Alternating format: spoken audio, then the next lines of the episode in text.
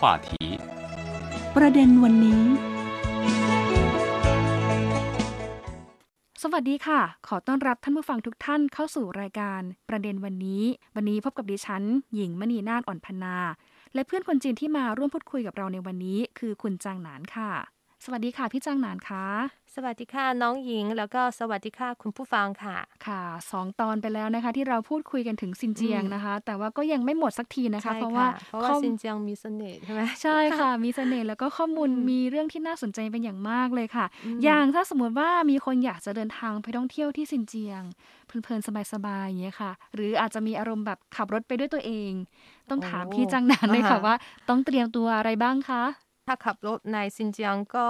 เป็นคนที่กล้าขันมากค่ะ เพราะว่าต้องเตรียมพร้อมเวลาค่ะ เพราะว่าซินเจียงใหญ่ค่ะ แล้วก็เตรียมกระเป๋าตังค์ค่ะค่ะต้องเพราะว่าอาจจะจากที่หนึ่งถึงที่หนึ่งก็เพิ่งเติมน้ำมันแล้วก็หมด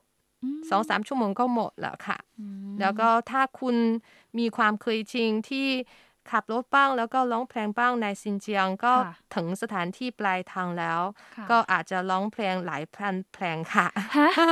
หลายกลับพันเพก็ลจะงใช่ค่ะ ก็จะเป็นตาราได้ค่ะตาราเพลงค่ะอ๋อค่ะอืมคือแบบจากที่เป็นอยู่ในระดับแบบ beginner อะไรอย่างเงี้ยอืมค่ะ พอแบบไปถึงที่หมาย อาจจะกลายเป็นแบบ advance ไปเลยใช่ร้องเพลงค่ะเก่งขึ้นค่ะ เข้าใจว่าเป็นแบบอัลบั้ม แต่อันนี้คือเป็นหลายพันเพลงค่ะกว่าจะถึงก็ที่หมายเป็นนะคะนักร้องเพลงเชี่ยวชาญค่ะโอ้ค่ะอืมถ้าพูดถึงแหล่ง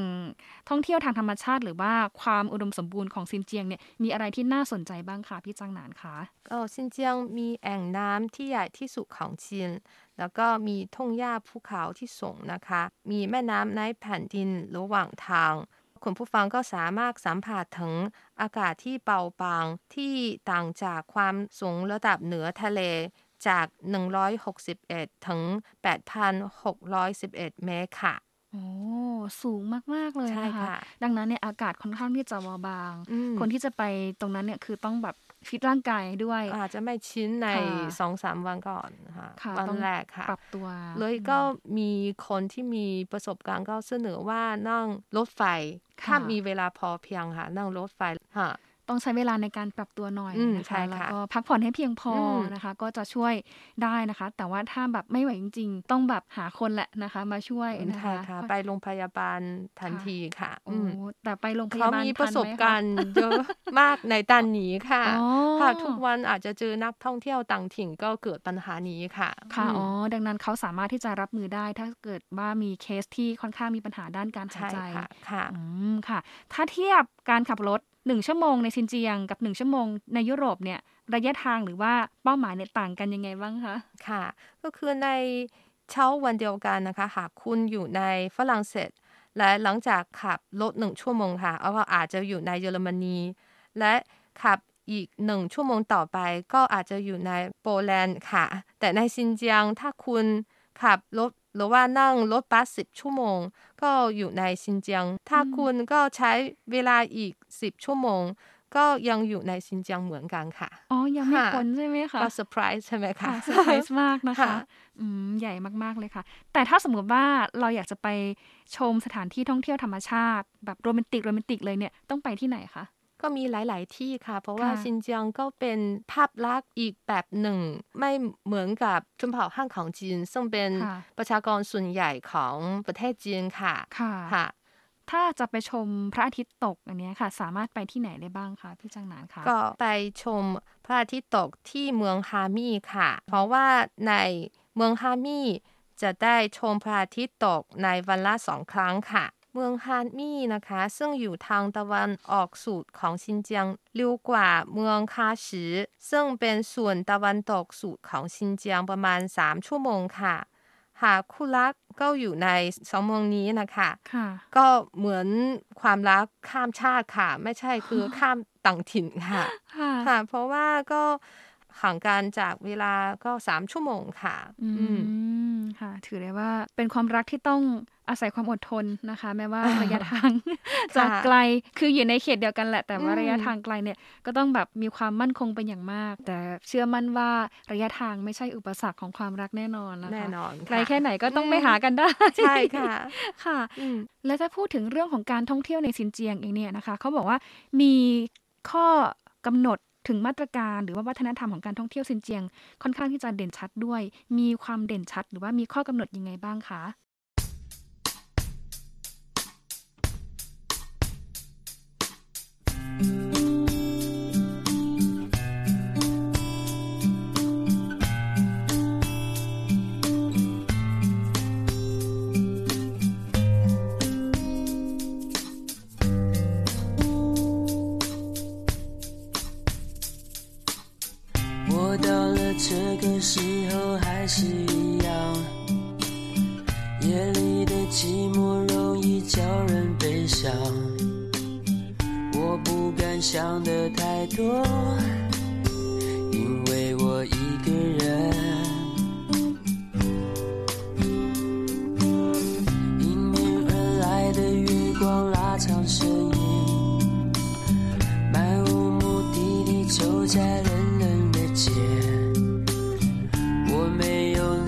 消息，因为我在想你。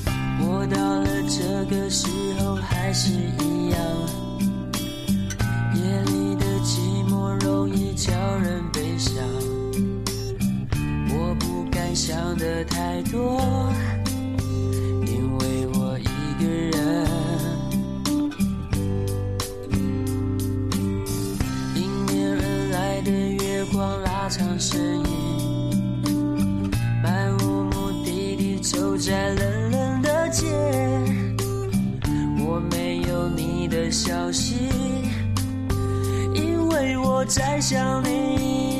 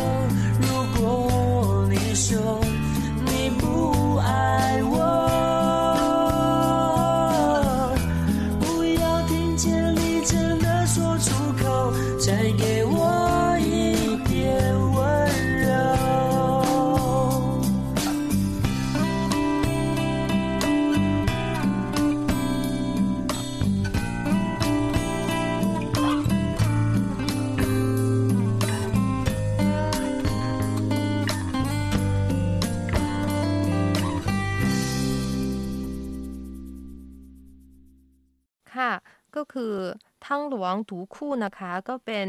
ทางหลวงที่ขับรถด้วยตนเองที่คนชอบเลือกไปซินเจียงนะคะค่ะแต่ว่าเมื่อเร็วๆนี้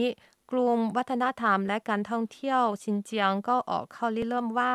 อย่าให้ทางหลวงถูคู่กลายเป็นศูนย์ขยะค่ะ เพราะว่าได้เห็นอาจจะมีนักท่องเที่ยวหลายคนก็ทิ้งขยะค่ะ โดยเฉพาะในเขตจอกโลดนะคะ แล้วก็เขตที่พักผ่อนค่ะในทางหลวงค่ะ ก็มีถุงพลาสติก แล้วก็ขวดพลาสติกทิ้งในทางหลวงค่ะทำให้สัตว์กินถุงพลาสติกที่นักท่องเที่ยวทิ้ง เพราะว่าก็มีกลิ่นหอมค่ะ แต่ว่าสัตว์เขาไม่รู้ อันนี้กินไม่ได้ค่ะ เลยก็กินแล้วก็มีปัญหาค่ะ เลยก็กลุ่มวัฒนธรรมและการท่องเที่ยวซินเจียง ก็รณรงค์ให้นักท่องเที่ยวก็คือรักษาธรรมชาติ รักษา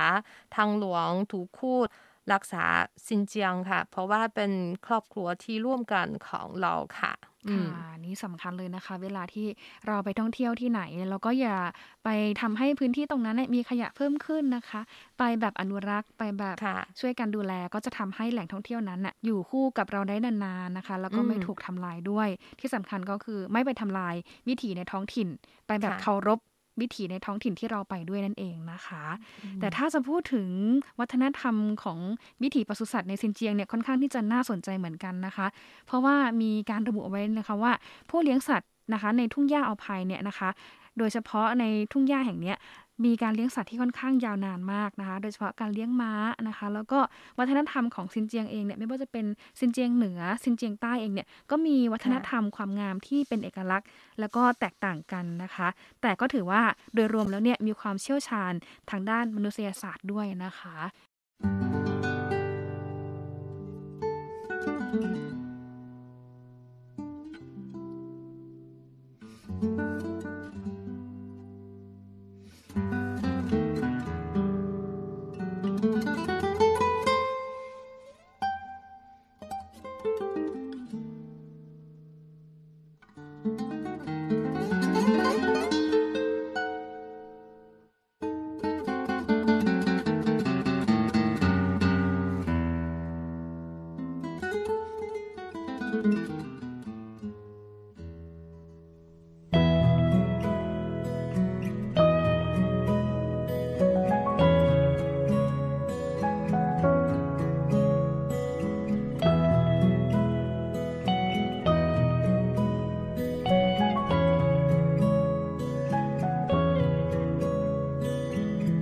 飞鸟归山林，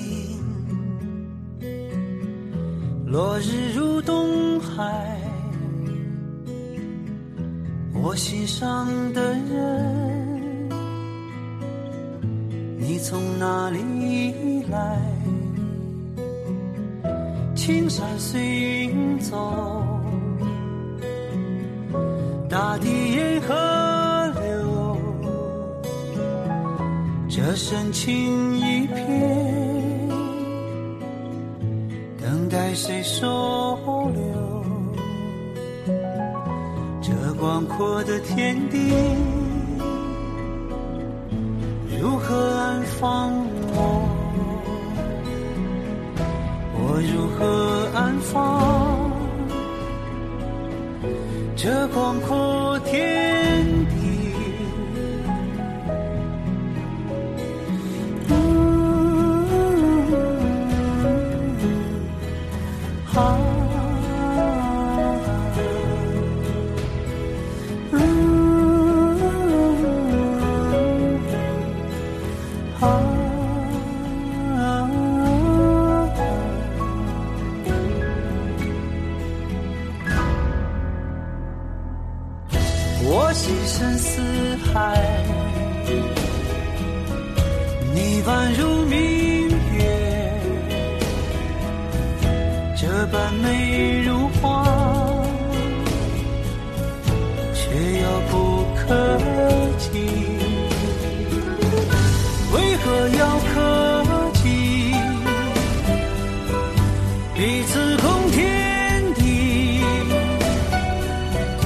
海上生明月，已经守眼底。这美丽的世界已经拥有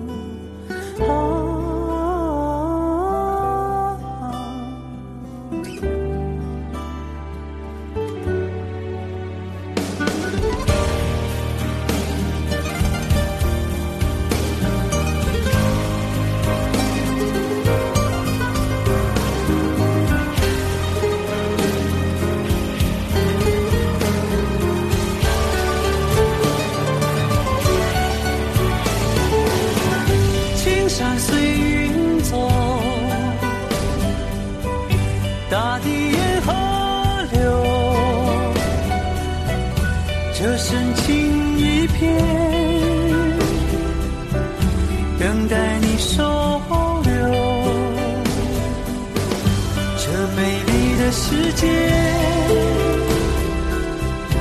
已经有。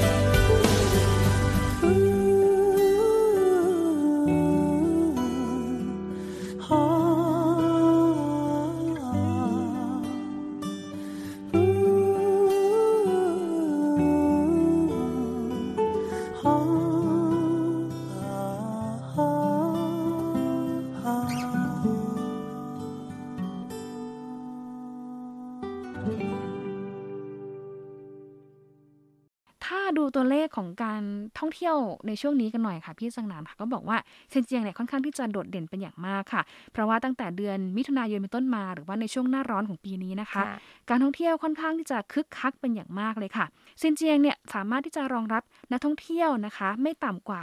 23 ล้านคนค่ะ ก็ถือว่าเป็นจำนวนที่ค่อนข้างเพิ่มขึ้นสูงถึง 66%นะคะ แล้วก็มีรายได้จากการท่องเที่ยวนะคะ อยู่ที่ประมาณ 17,000 ล้านหยวนค่ะ โอ้โหหนึ่งหยวนก็ประมาณ 5.4 บาท ก็คูณ 5 ไปสิ50,000 กว่าล้านหยวนนะคะ ค่อนข้างที่จะเยอะพอสมควรเหมือนกัน แล้วก็ถือว่าเป็นตัวเลขที่เพิ่มแบบสูงแบบปี๊ดเลยนะคะ 89%รายได้เยอะพอสมควรเลยนะคะ ตอนนี้การแสดงขี่ม้าอะก็เป็นวิธีที่ทำให้ชาวปศุสัตว์มีความมั่งคั่งค่ะค่ะ เพราะว่าตอนนี้ก็เป็นช่วงที่มีการท่องเที่ยวค่อนข้างฮิตนะคะในซินเจียงค่ะ อย่างเช่นศูนย์สาธารณรัฐ รักษาความชื้นเจ้าซูนะคะ ซึ่งเป็นพื้นที่ใหญ่ที่สุดในเมืองอีหลีนะคะก็ตอนนี้ก็จัดการแสดงขี่ม้าที่มีชื่อเสียงในซินเจียงค่ะ โดยวันละจะสามารถรับรองแขกอย่างน้อย 2,000 คนนะคะนักท่องเที่ยวแล้วค่ะแล้วก็เดือนละก็4,000หยวนค่ะสำหรับนักแสดงขี่ม้าค่ะ ก็ปีละก็ได้รายได้ประมาณ 50,000 ถึง 60,000หยวนค่ะ โอ้นะคะหกห้าสามสิบปีละสามแสนกว่าบาทเลยนะคะแล้วคนที่เลี้ยงม้าที่ซินเจียงเองเนี่ยค่อนข้างจะมีชื่อเสียง เพราะว่ามีการติดต่อไปเป็นโค้ชสอนขี่ม้าด้วยนะคะ โดยเฉพาะตามเมืองใหญ่ๆ ทั้งปักกิ่งแล้วก็เซี่ยงไฮ้ด้วยนะคะ ถือว่าซินเจียงเองเนี่ยเป็นเมืองแห่งม้าที่ค่อนข้าง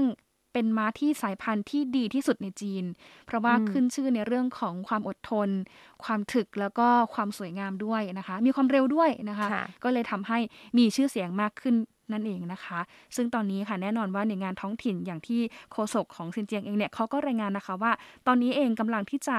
เร่งพัฒนาการท่องเที่ยวซินเจียงเนี่ยให้เป็นที่รู้จักมากยิ่งขึ้น แล้วก็มีการจัดระบบต่างๆ ที่จะอำนวยความสะดวกให้กับนักท่องเที่ยวเนี่ยเพิ่มมากขึ้นด้วยนะคะ เพราะว่าทางซินเจียงเองเนี่ยก็มีมรดกทางวัฒนธรรมที่สวยงาม แล้วก็มีธรรมชาติที่ค่อนข้างอันโดดเด่นพอสมควรเหมือนกันด้วยนะคะค่ะ โอ้ก็ถือว่าเป็นเรื่องราวที่น่าสนใจแล้วก็น่าติดตามเลยนะคะสำหรับซินเจียงนะคะ ที่ตอนนี้เองมีการพัฒนาอย่างก้าวกระโดด แล้วก็ค่อนข้างที่จะเนื้อหอมทีเดียวนะคะ แต่ว่าในช่วงนี้ค่ะเวลาของเราหมดไปแล้วนะคะ ต้องลาท่านผู้ฟังทุกท่านไปก่อนนะคะ ขอบพระคุณและสวัสดีค่ะ สวัสดีค่ะ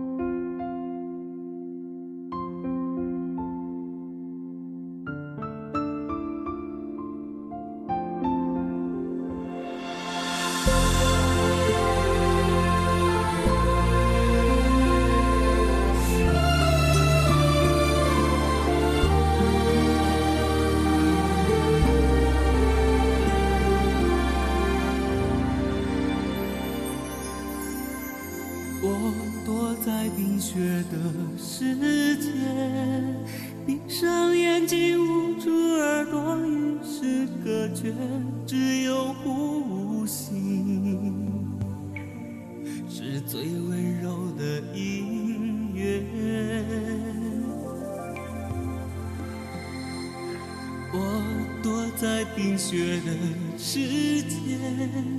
没有爱所有出路都通向黑夜只有我自己。听孤独的冰雪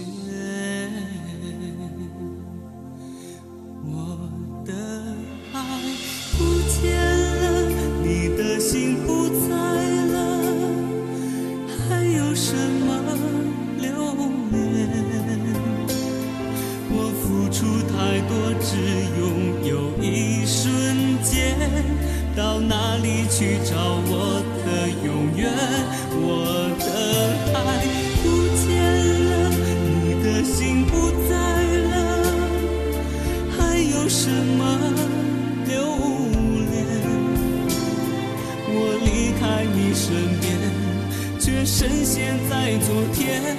到哪里去找你的誓言？你的一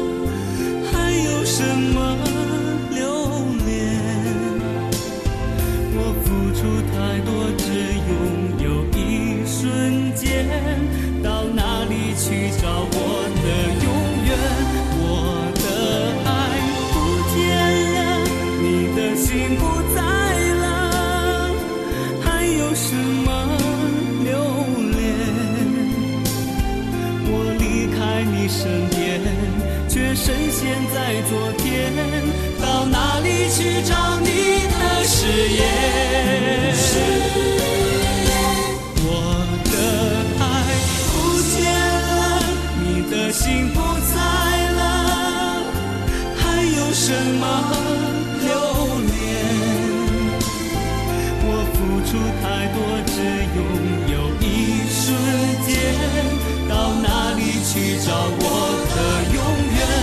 我的爱不见了你的心不在了还有什么留恋我离开你身边却深陷在昨天到哪里去